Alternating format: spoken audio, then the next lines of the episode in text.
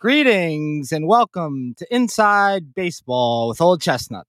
I'm Liam Allen with Morris Sachs. How you doing, MB? I'm doing great. I'm doing great. Hey, so is that a subtle way of saying either Daltrey or Townsend passed away yesterday?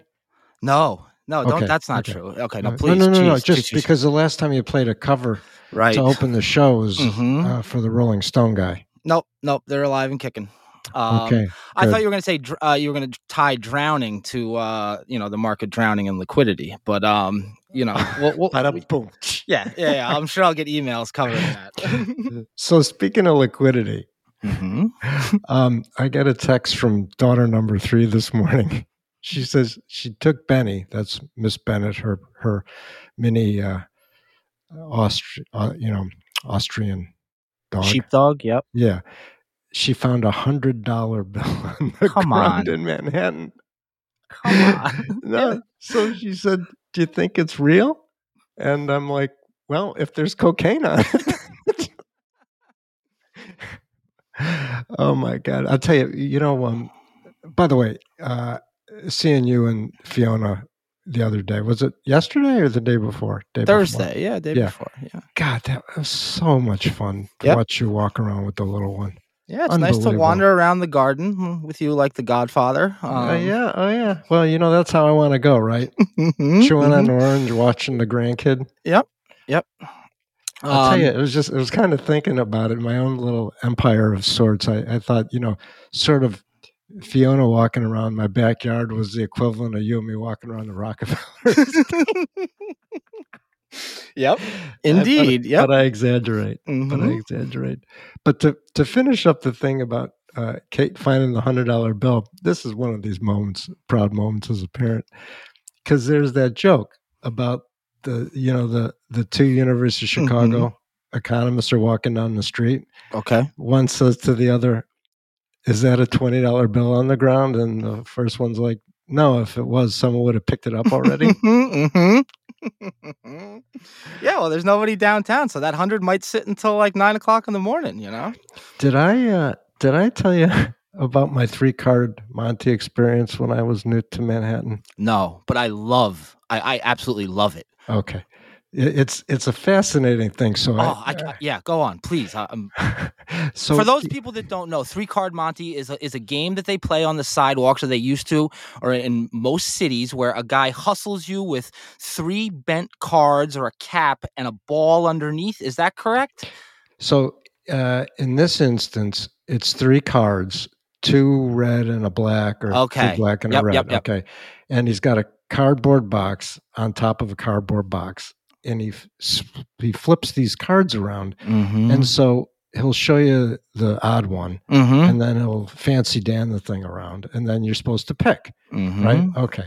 So you can Google the thing, but this was, I'm probably 24, 25 years old max, right? And I just moved to New York, and I had like nothing to do on the weekends. I knew one person when I moved to New York, right? Yeah. So I spent a lot of time just walking around. There's not much to do, and not for me, because I didn't know anybody, and I just got there.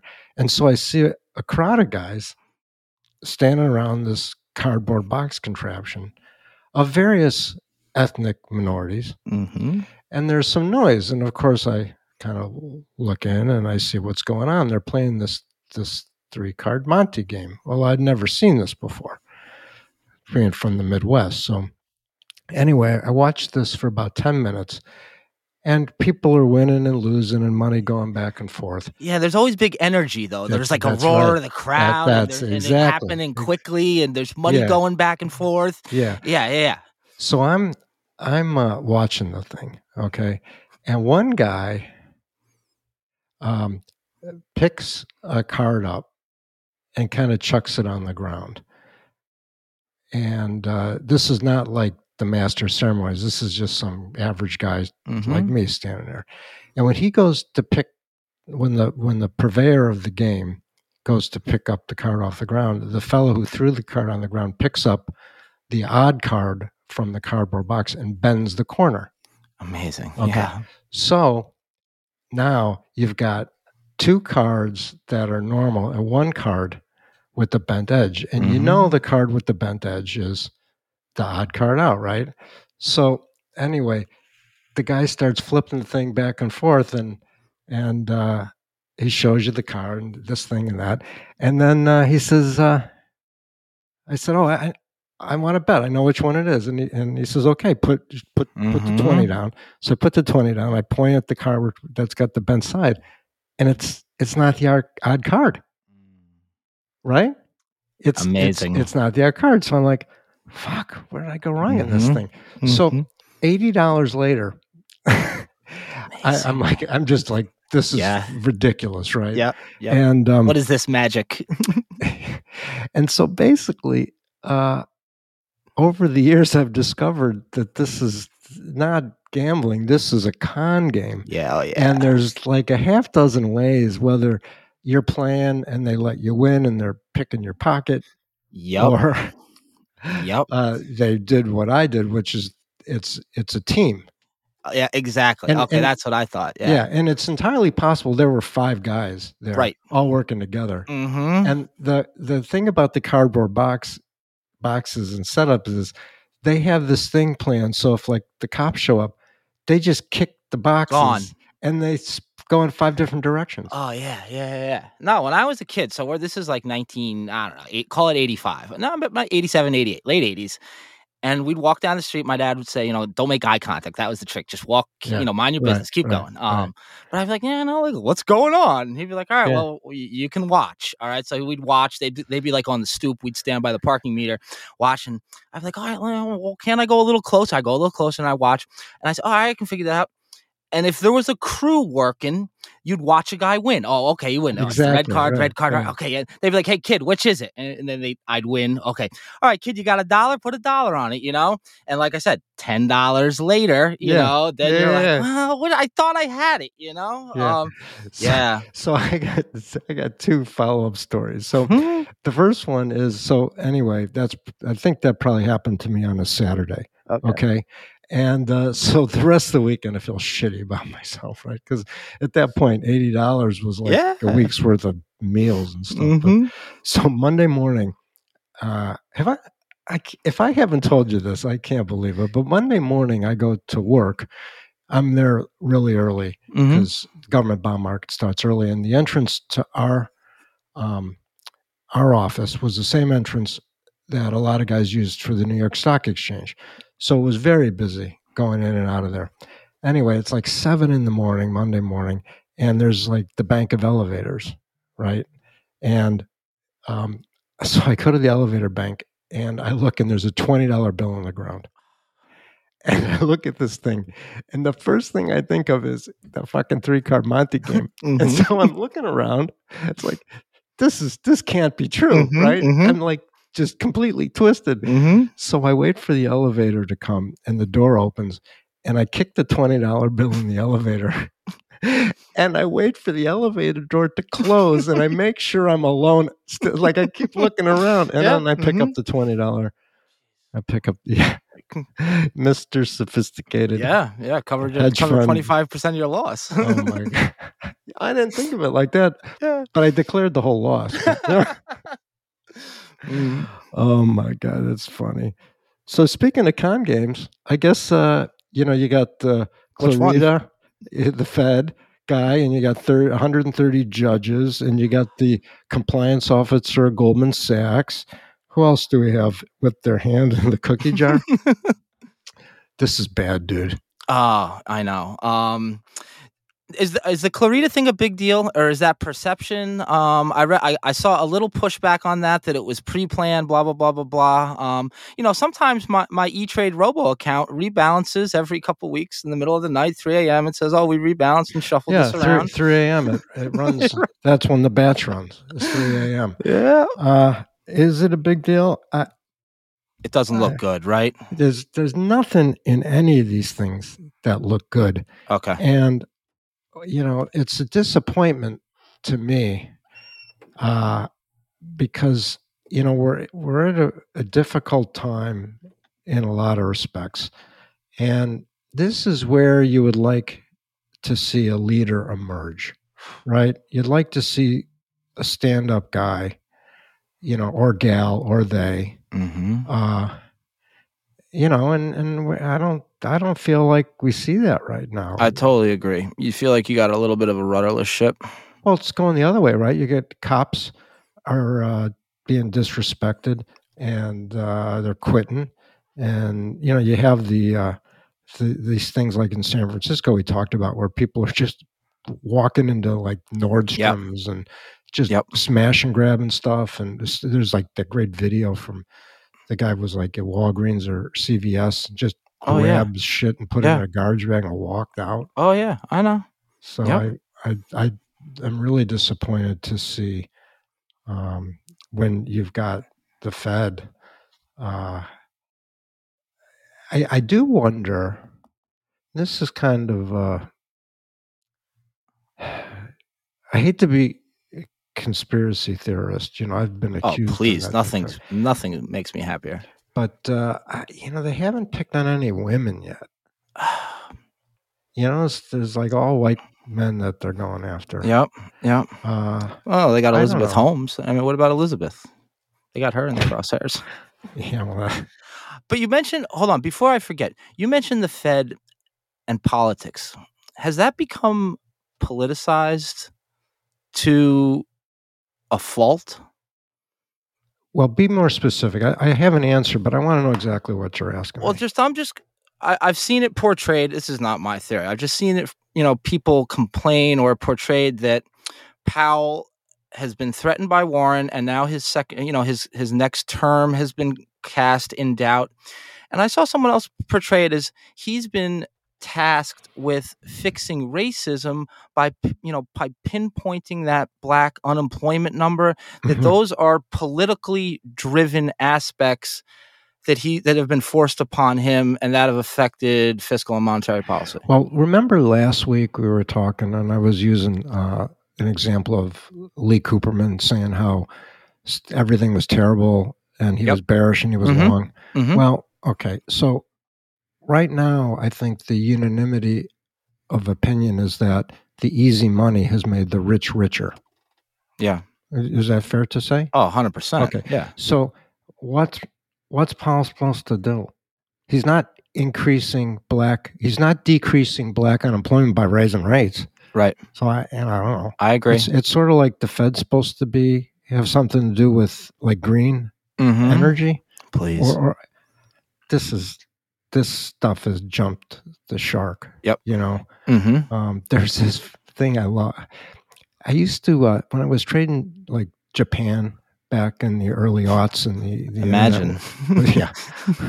Back when the internet was kind of newish, I'd be up in the middle of the night, you know, kind of sitting around waiting for something to happen. So I started chumming these different sites, you know, and you'd find some peculiar things. There was one I found that was this gal, and her website was called Maxed Out Mama. And this woman, who I came to know, was kind of like the Lynn Alden of her day. Like incredibly bright, unbelievable economic analysis.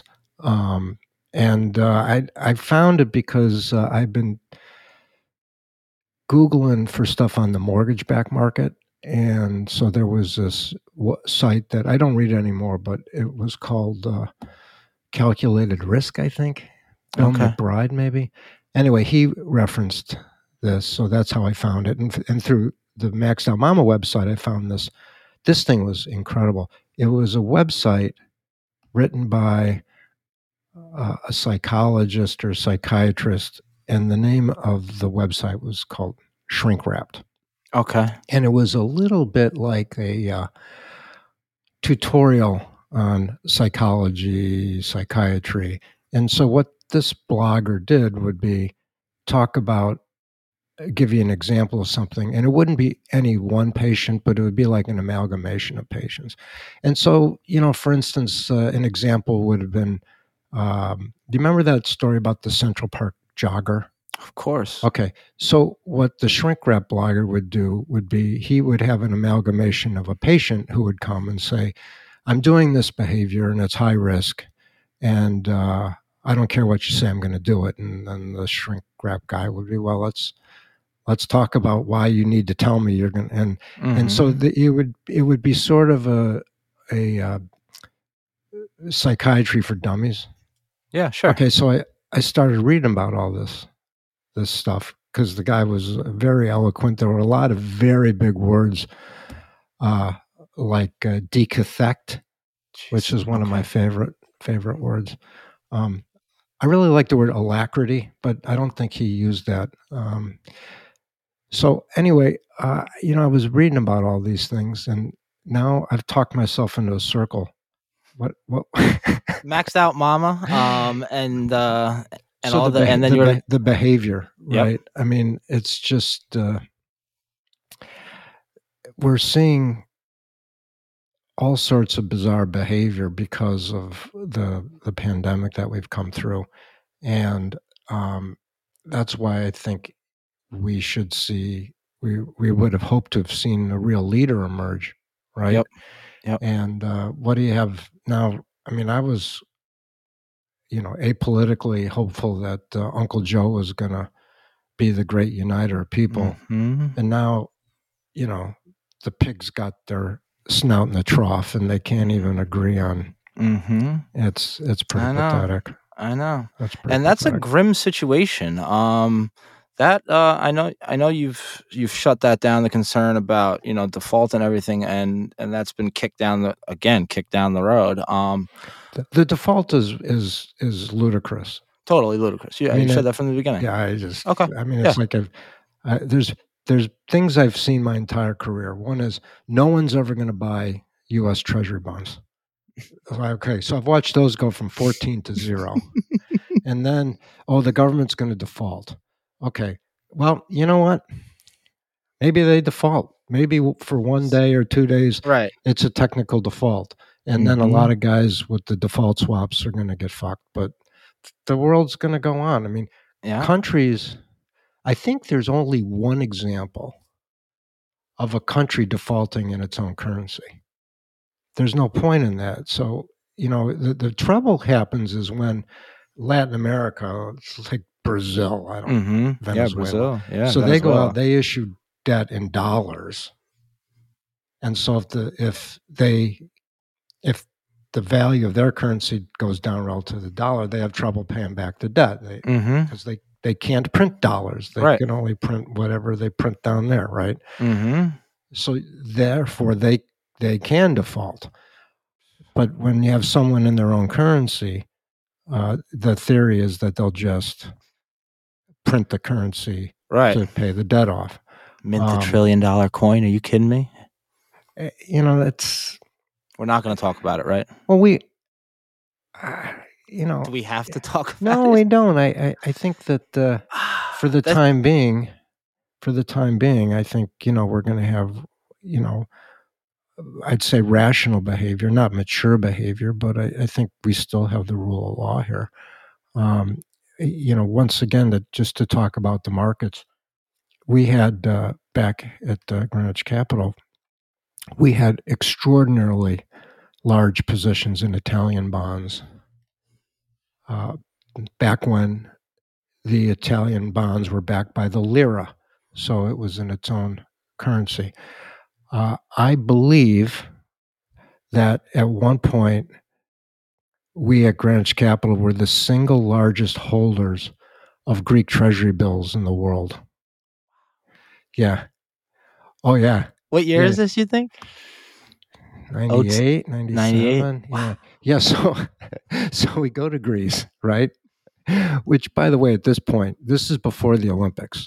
Mm-hmm. It's a frickin' dump. And the pollution is so bad in this place, okay? They rationed which cars you could drive on which days. So, for example, if you had an odd number license plate, you could drive Monday, Wednesday, Friday. If you had even number license, okay, something like that. So, anyway, we go and we do all the meetings with the government officials, which I don't know why we bothered, but you go. And so I'm because we're such a large holder of treasury bills, the local banks were like eager to show us off, right? So I want to say it was like the Secretary of the Treasury of Greece, something like that. So I go there, and my Greek analyst, lovely woman, and I are sitting in this guy's office, and he's smoking like a chimney, and he keeps blowing smoke at people. And this poor woman, you can just tell, she's like, I know this is an important meeting. I don't know how much more I can take of this, right? But he's going on and on about how glad he is that we are real money investors, and, appreciates the support. And it's not like we're these foreign speculators where we borrow the money and buy the Greek T-bills, which, by the way, is exactly what we were doing. And I look at him, and I guess he figured it out. And so we went from being honored guests to being basically shoved out by our collars, you know. And so just to make matters worse, right, or better, I don't know. Who cares? It's I've survived. So the whole time we're there, it's like, let's say it's like a Wednesday, Thursday. And like Wednesday, the people are asking me, oh, what time are you leaving tomorrow? And I'm like, I don't know, probably afternoon sometime. And they were like, oh, okay. And so like Thursday, you go to a meeting, and then they'd be like, well, what time you guys head to the airport? And I'm like, I don't know. 3 or 4, I don't know. And then, all right. And as the day grew on, I came to understand that we were there on the anniversary, of this huge student uprising where the military killed a bunch of people. And so every anniversary, there'd be like riots, and they closed the city down. And basically, at this point, it's like 3:45, and me and our driver and the woman analyst with me were running to the car to get out of the city here before the thing was locked down. I want to tell you, I remember seeing guys with guns and stuff, but I don't remember. I'm just making that up. But I do remember lugging my suitcase through the streets of Greece. And then we went back a number of years later, after the money for the Olympics had gone in. Oh, yeah. Oh my God. You know, it was all done by the Germans. Interesting. And they just, they just raped that country. Because really? It's like the highways were like bowling alleys. I mean, there just was not one thing out of place. And you'd see like the Olympic villages and stuff on the way from the airport, and they were just dilapidated because there was no use for them and stuff like that. But Santorini was lovely. Oh yeah, I'm sure I've seen. Yeah, you have a friend that spends a lot of time out there, and he's active on social media. So I get a bird's eye view into the paradise that is Greece. Are you speaking of Dave Zervos? Got a little bushy beard, looks a little bit like Jesus. Yeah. So kudos, or excuse me, chapeau to Mr. Zervos, because Friday he wrote a memo. He hit the silks. He's like, don't like what's going on with Jay Powell, not sure about Janet Yellen. I don't have any hedges. The stocks look overvalued. As of this newsletter, I am out. And I wrote him a little note, which, as usual, he didn't reply. But I said, you know what, man? Awesome. Bravo. Because my disagreement with Dave is like he always is bullish. And by the way, well, you know what? He's been right mostly, or been right, full stop, right? And I was worried that he had just sort of gotten paralyzed with a certain way. And my God, he very impressed. Okay, very awesome, impressed. All right, well, there. See, I can say something nice from time to time. Yeah, hasn't he said to you before, Morris, it doesn't have to be this hard? No, that was. Dave. That was Leslie? No, that was random Dave. It's like, Morris, not everything in life has to be hard. Right. So we had dinner last night. Cheryl and I had dinner last night with Jen and Tom up in Mount Kisco because they live in Mount Kisco. I need some friends that live in Larchmont. I hear there's a good restaurant down there that I'm dying to go to. Well, you got to make some more friends then. Once I get to 10, I'm going to ring the bell. Right, exactly. So we're having dinner, and I had said to Tom, because, of course, Cheryl and Jen are talking to each other, and I got no hope of getting in that conversation. Mm-hmm. And besides, I ride with Jen, so I kind of get the full Monty there. But I had said to Tom that, you know, I had asked if, you know, you and I could postpone our call to today because I was kind of tired. And, you know, I just didn't feel like I was going to be higher energy. And he said, well, I can imagine, you know, you and Liam take several hours to prepare and you want to get it right. And I said, listen, and after you spit out your drink, I said to him, what I want to say to anyone who's listening, you got to understand, this is two clowns. This could not be lower tech than it is. It's hit the play some fish on the iPhone. When we're done, we hit stop and we say a prayer that the thing uploads. So anybody that thinks this is some sophisticated thing is, you're on your own.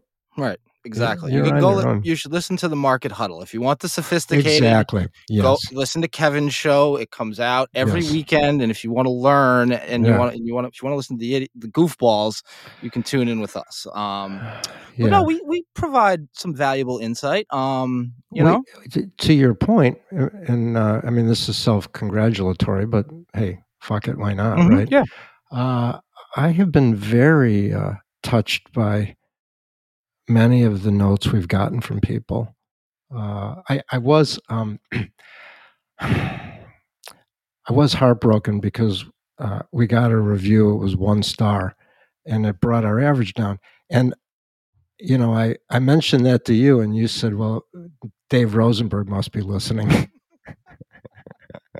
And you know what? If he is, I'm glad. Give me all the fucking 1 stars you want, because our podcast is more accurate than yours, and you charge $3,000 a year. So F you. Yeah. Got to be careful. I'm going to try and keep it quasi-professional. Mm-hmm. So let me think. What else? So we had dinner in the city on Monday night, I think. And so... Cheryl picked a Israeli restaurant, oddly enough, on the Upper West Side. And so I had a doctor's appointment, so we drove in. And then on the east side, because that's where the doctors are. And then we went across town.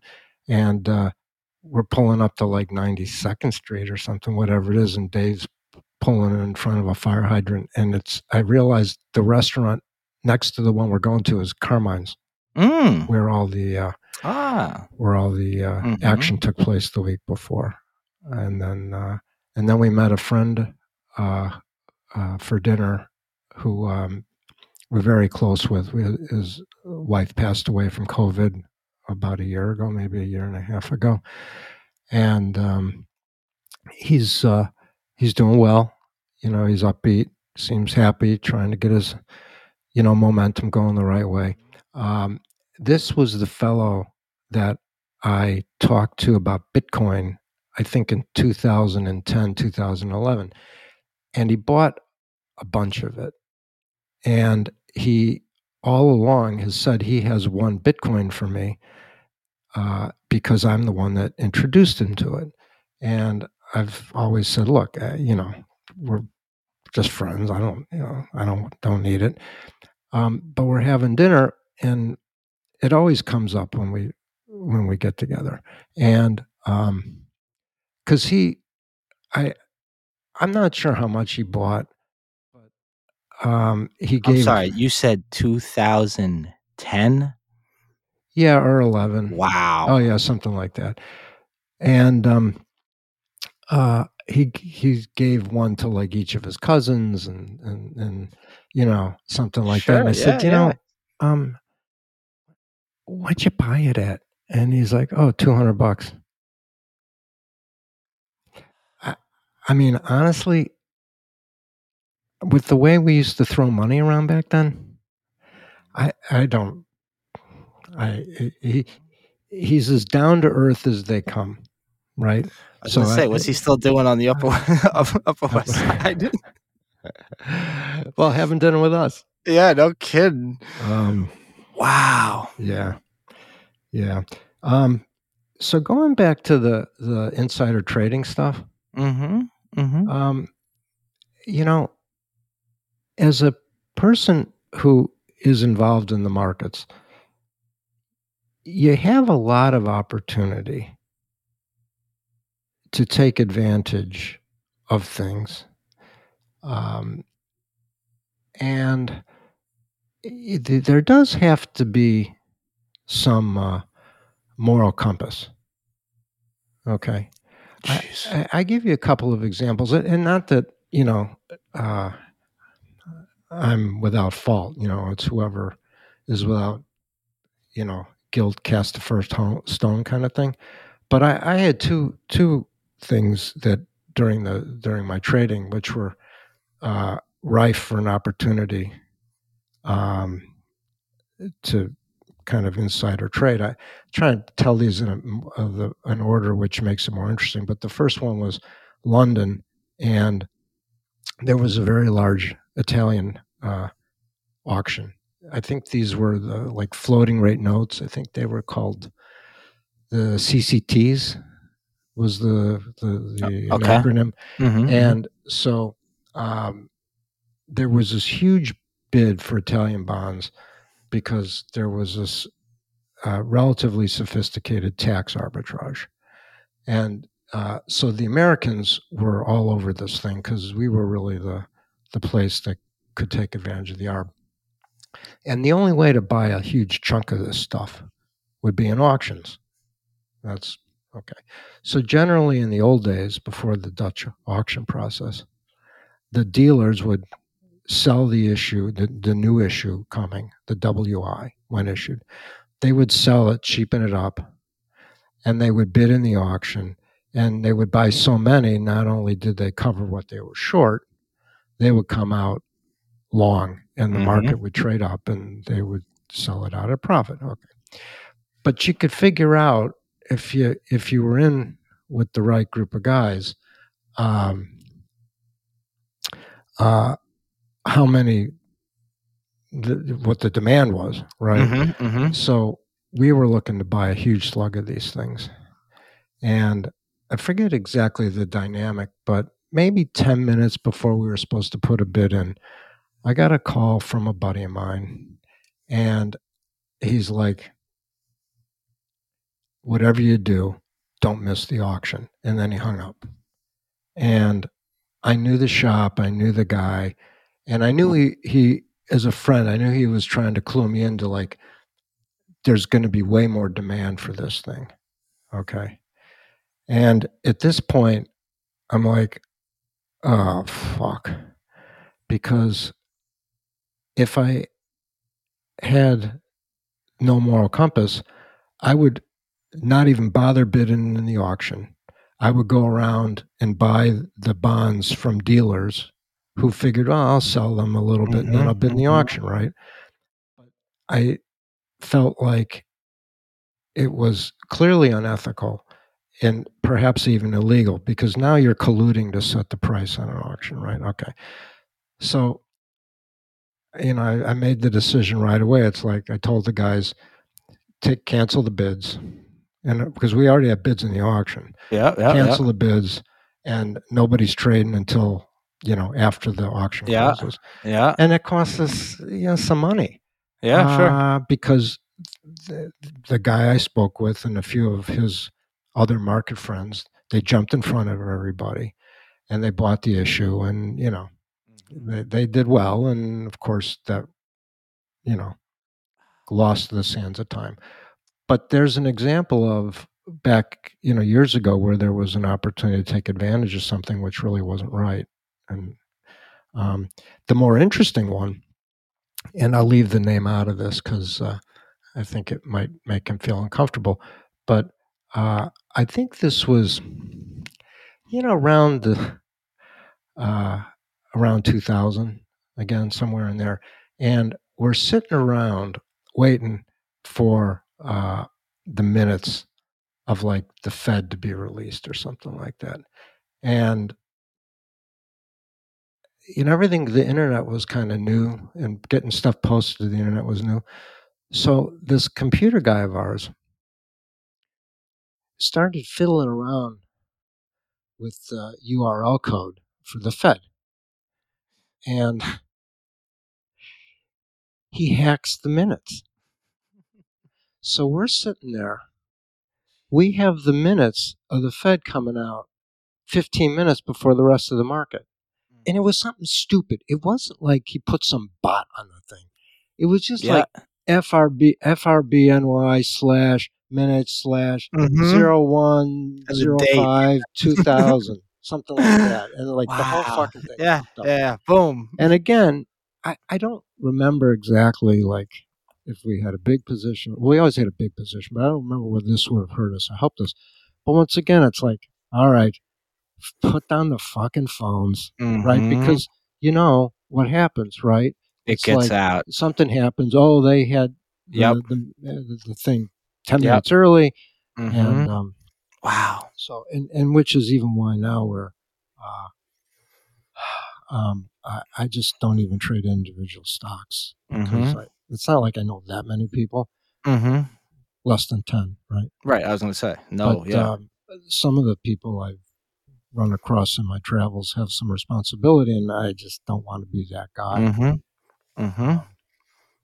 So vote for me, right? Well, those guys got to retire, you know. They get to retire, you know. No big deal. Yeah. So I wanted to finish up this thing about we were talking about how the Rosenberg charges $3,000 and how you get this for free. And we've gotten some nice notes from people. And yes, I wanted to, since you talked about retirement, and just before the show started, I saw a story about the Villages.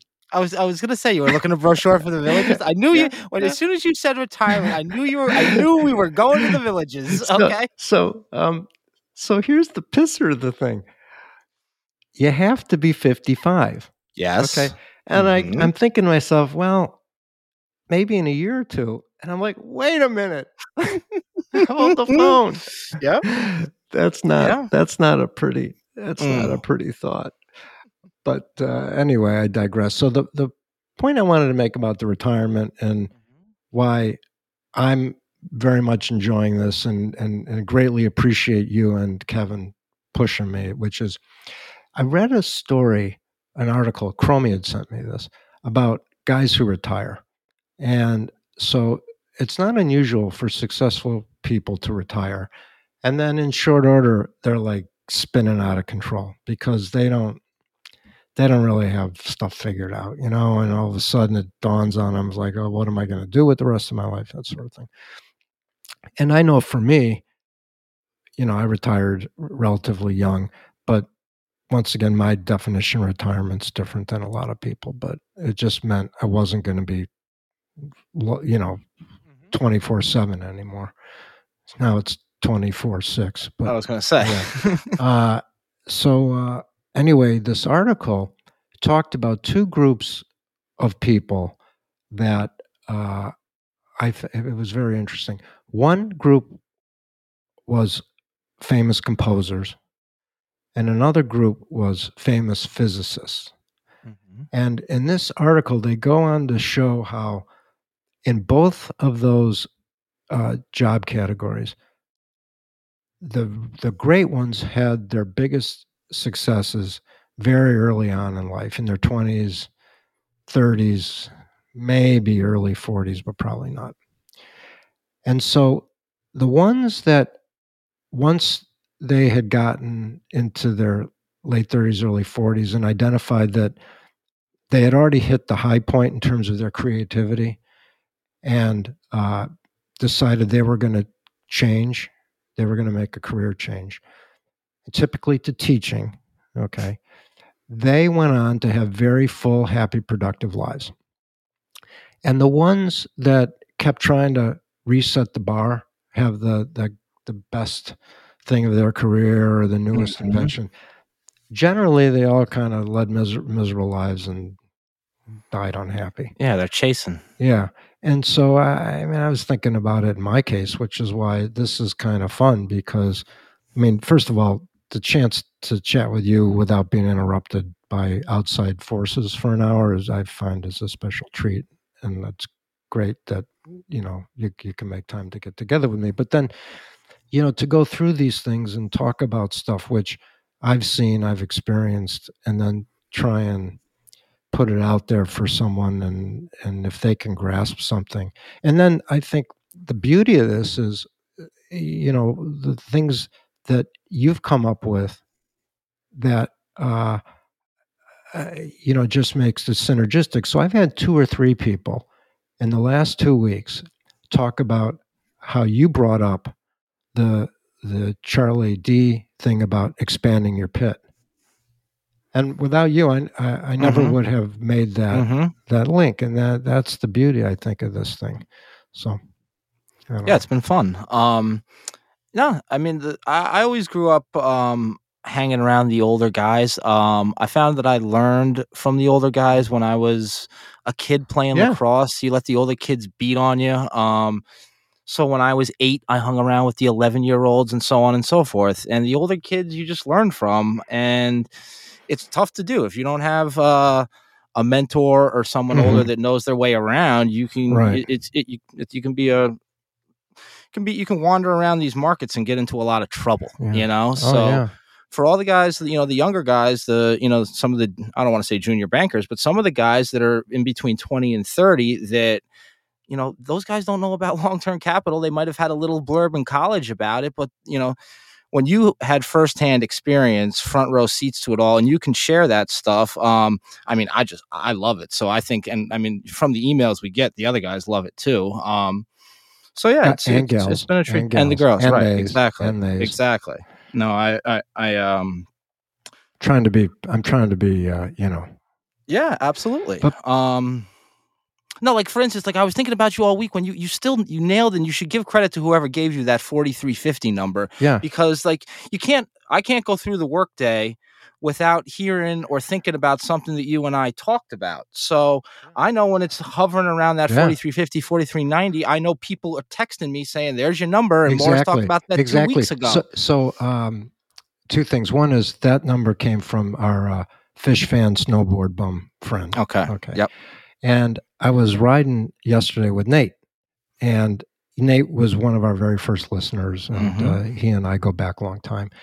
And I forget what we were talking about, but he listens to the show religiously, which I take as such a huge compliment. But he was making some observations, and he talked about the 4350. Now, that's 4350, right? That was number. Mm-hmm. Okay. Yep. He said, you know, it reminded him of that first rule of mountain biking. And I'm like, you mean don't fall? And he's like, no, that's the second rule. What's the first rule? He said, don't look at anything you don't want to hit, which is like, duh. And by the way, that's true for everything. That's true for mountain biking, horseback riding, snowboarding, anything. Mm-hmm. If you look at something, you're going to fucking hit it. Mm-hmm. Yep. Why is that? I don't know. It's a trick in your mind. It's like a magnetism to it. Well, somebody told me your head is the heaviest part of your body. Yeah, that makes sense. So if you look, right, you orient your shoulders as you turn your head and. Yep. Yeah. So, yeah. I don't know. It's got something to do with the Pythagorean theorem somehow. Oh, please. Yeah. Let me ask you about those headwinds that Zervos mentioned, because that to me is a big story. All right. So that's like the big thing that I'm curious about. If Zervos said that he's out, you know, I don't want to speak for him, but if you go through, you can watch his comments. He's a regular guest on CNBC. I didn't. So tell me.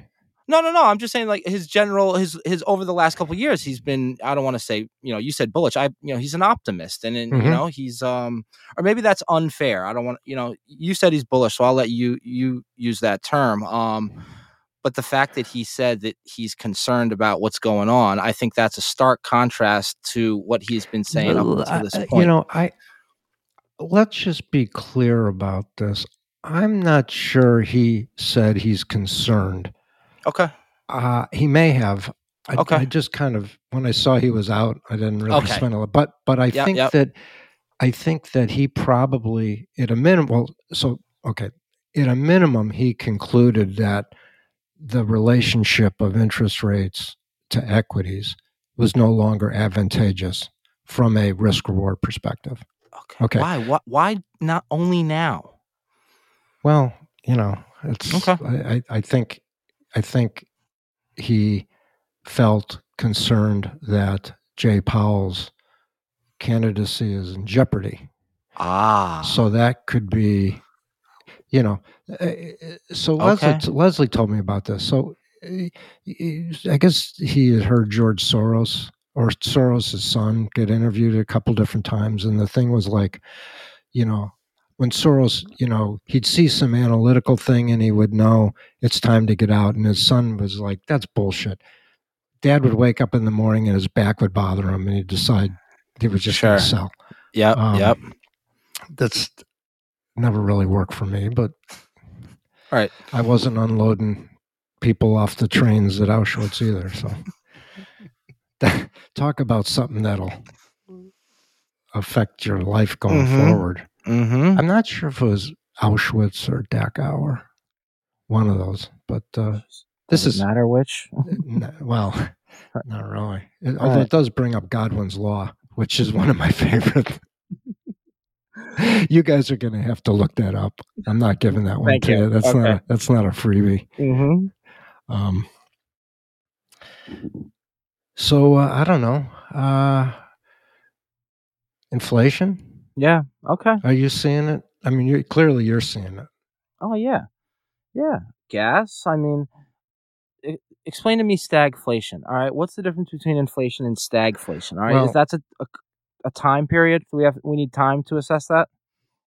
What are you asking me a definition, or are we in it? What are you asking? Are we in it? You know, because that's been a hot topic all week. I think so. And just so definitionally, they talk about a stagnant economy, so little growth with higher prices, right? Okay. Inflation, stagnation, stagflation, right? Okay. Although you got to be careful with me because I thought the Met Gala was the Metropolitan Opera, and nobody complained.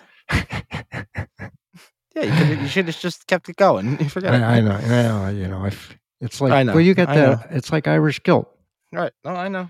I said the Delta variant was no big deal, so let's not go back to the vault.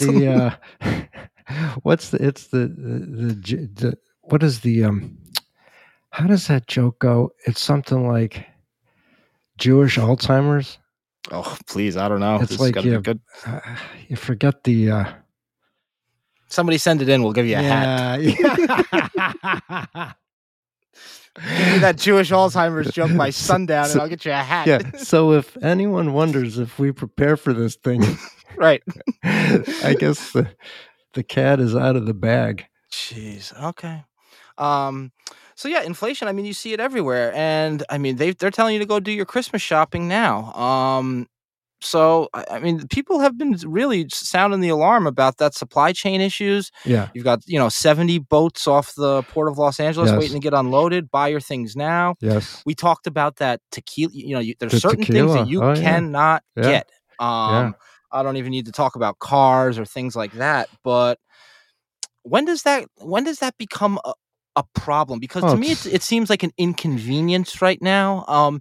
And the way the gas has crept is an inconvenience. And when it gets over $4 a gallon, then it becomes, I think, an issue for people. But it's going there, right? It's hard. It's hard to say. We're coming out of the driving season, going into the home heating oil season. Mm-hmm, so that transition can probably create volatility depending on the industry's ability to retool and predict the supply demand. Okay.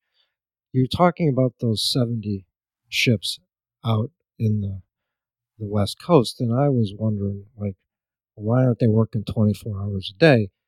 The reason is because they don't have enough truck drivers. Mm-hmm. So they tried working more than an 8 or 10 hour shift, and there was no one to schlep the the containers.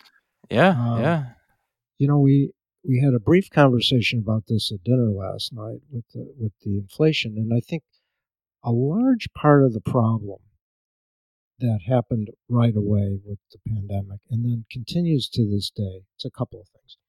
First of all, over the years, they've finally honed the supply chain mechanics. So back when I was taking these things in school, we had this formula, the economic order quantity. It was like the square root of something divided by 2, and it was simple-minded.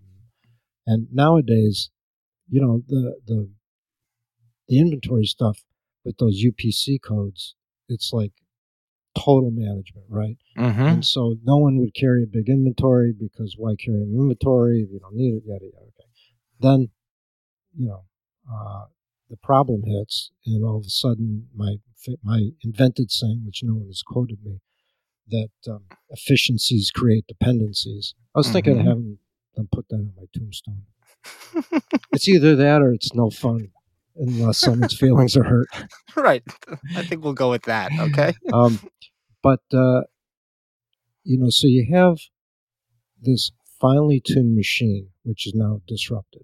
Okay, that's number one. Number two, and this is going to be a little obnoxious, but it's to the point of, so let's take toilet paper. Like, everyone's wondering, why are they running out of toilet paper? Okay. Well, they're running out of toilet paper because you have all the people who go to work, okay, and are now at home. So the toilet paper is processed for institutional use in different ways than it's processed for home use. And so I don't know how the world necessarily operates, but I know in the morning when we feed our dogs and they go out, they do their business. And then if they have lunch, maybe they do their business after lunch. And to quote one other thing, I heard two guys talking about this at a fish show. It's like, where were you, man? It's like, oh, I had to, you know, do such and such. And it's like, you never drop a deuce at a fish show. Yeah. You might miss a quarter of a song. Oh, well, it would probably be Time Turns Elastic. Inside joke. But the point is, you got these big rolls of toilet paper, okay? But that's not what you do at home. And so I sort of figured this out because, you know, Cheryl is director of logistics here. It's one of her many duties. And she discovered, like, you could get, back when everything was completely fucked up, you could get whatever you needed from Staples. Because all the guys who were at work would shop at Staples. Nobody's at work, right? So you couldn't get paper towels. Cheryl got this pallet of paper towels from Staples. And then we didn't get a pallet of the TP, but you got whatever you wanted, right? It's a nice workaround, So that's still probably a bit of an issue. And then the food. Okay, this is a great example because, you know, you think about all the people that go out to eat, okay? And so the Cisco trucks drop off. I mean, if Amy buys a bottle of ketchup, she doesn't go to Costco and buy one bottle. She gets a case or two cases of ketchup dropped off, right? And on the bottle, it probably says, not for individual sale, for restaurant use only. Yeah. So all of a sudden, you got all this food being shipped to restaurants that are now closed, and then the people who are at home are going to grocery stores. Yeah. And of course, there's all the fresh fruit you want because nobody eats fruits. I was going to say, plenty of salad. Probably, yeah, all the vegetables you want, right? But you know what happens? You get this huge, you know, misbalance of the delivery mechanism, and that hasn't been cured because the behavior hasn't been fully played out yet. So even like the misbalance, that money has just moved to a different place, you know? So like I don't know what night it was. Amy and I were coming home from Darien over there. We drove by McDonald's. Morris, there must have been 45 cars. The line was out onto Boston Post Road to get into McDonald's. It must have been 7 o'clock on a Monday night. Really? 40 cars to get into for the drive-through at McDonald's. Okay. Huh. Yeah. So for certain places, like, you know, a restaurant like my wife, you know, high-end dining, which hasn't bounced back yet. I kind of said to her, I said, imagine, you know, maybe you're in the wrong niche of the restaurant world. I said, look at McDonald's, it's just buzzing. Yeah. And that place is 24 hours and it's like that all the time, you know. So you look at that, and that I view that as a couple things. One is you get a lot of calories for not a lot of money. Mm-hmm. Right? That's 100%. That Taco Bell, yep. Chipotle, mm-hmm. Arby's, mm-hmm. yeah, Carl's yep. Jr.'s, Wendy's, mm-hmm. Mm-hmm. whatever. I don't want to miss any of our sponsors. But, you know, so people are eating shitty calories, yeah, and then they're putting on weight because they're bummed out. And did you ever see that movie Super Size Me? No, but I know the gist of it. Dude, you should check this thing out. No, I'm sick. I'm sick and sweaty just thinking about it. I know the story. Yeah, that's a pretty good story. Yeah. No, I know. Mm-hmm. But what else do you get out of that from McDonald's being packed? You know, people are they're watching their money. You know, they're going. It's convenient. We're going to go to the drive-through and eat. You know, I guess. You know, it was just bizarre. You know. I keep coming back to this thing about behavior, which mm-hmm. I tried to talk about earlier, and I think I talked myself into a circle and got lost. Thanks for that.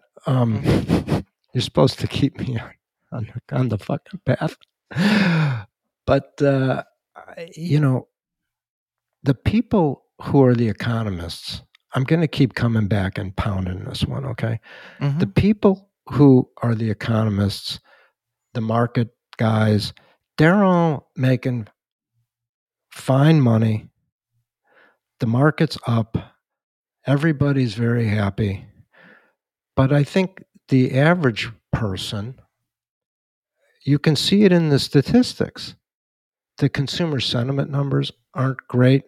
The depression, the psychiatric drugs are up. Now they're talking about having to implement things with Instagram to protect mm-hmm. the teenage girls.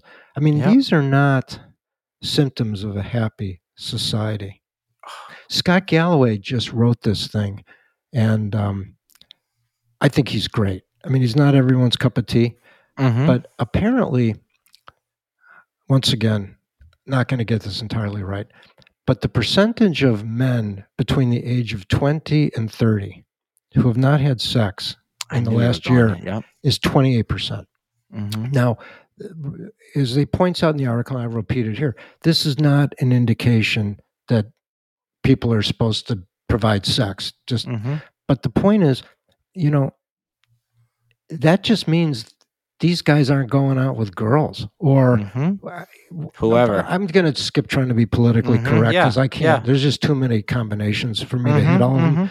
But let's just use the male-female standard mm-hmm. as the base case, mm-hmm. the null set hypothesis kind of thing, right? Oh, yeah. So guys are sitting at home, either at home or in their parents' basement, and they're not meeting girls. Yeah. And so everybody loses. Mm-hmm. And as Galloway talks about, a lot of it is the frickin' internet, right? Because you go online, and so, you know, guys are just looking at the pictures of the girls. And according to Galloway, girls are just looking at what kind of provider the guys are going to be. So mm-hmm. basically, something like, once again, throwing numbers around, 80% of the women are going after 20% of the guys. 20%, yep. Mm-hmm. And you know, 80% of the guys are going after 20% of the women.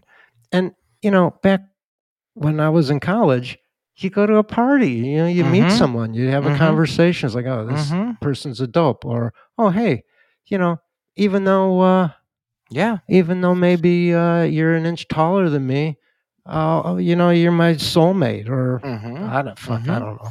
I'm trying not to be rude. But no, you know what I'm saying, right? Or you 100%, go to a bar and or a restaurant, or friends fix you up, or yeah. How did you meet your wife? I met her on Block Island on vacation with mutual friends. Mutual friends, right? And I met Cheryl college. Yeah. My daughter. I can remember calling a girl's landline and her father, "Hello, Mr. Sachs, could I please speak to Maddie?" Exactly. And fast forward to me being a father. Texts I've seen that young men have written to my girls, I guarantee you those little shits wouldn't have the balls to say it to them, to their face. Right. But show me your tits, LOL. Mm-hmm. Right? Mm-hmm. Or send me a picture of you naked or whatever. Jeez. Yeah. It's like, there was a comedian, he did this thing. He's like, imagine growing up, you have one of those little Polaroid cameras. You know, the kind you take a picture and then shake it. Yeah. Yeah. Yep. Could you imagine just walking up to a girl on the subway platform, pulling your pants down, taking a picture of your junk and just here, I thought you might like this. Yeah. Like, why would you think I would like this? Those are the same guys down in their basement trading Bitcoin all day or Ethereum. And those are the guys. Those kids grew up on a Nintendo. Okay, and went home from school and they played Nintendo and computers. And the worst part about it is some of them bought Bitcoin back in like 2005 and become billionaires, and they're like idols for the rest of the. Which is why Catherine David Sachs is finding $100 bills on the ground in Manhattan. And that's a great place to end the show. Yep, thank you. Boom. All right, pal. We'll see you next week. Hey, we got to figure out next week because. I'm heading west. Oh, so we're gonna have to figure out how we're gonna do this, but we'll make it happen.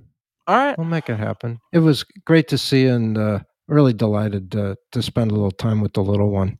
Thank you. Yeah, that was great. And I'm glad she didn't stumble and crack her forehead on your. God, so is my insurance company. No, she's just adorable, and thank you. We'll see you again soon. Okay. All right, buddy. I'll see you. Cheers. Bye.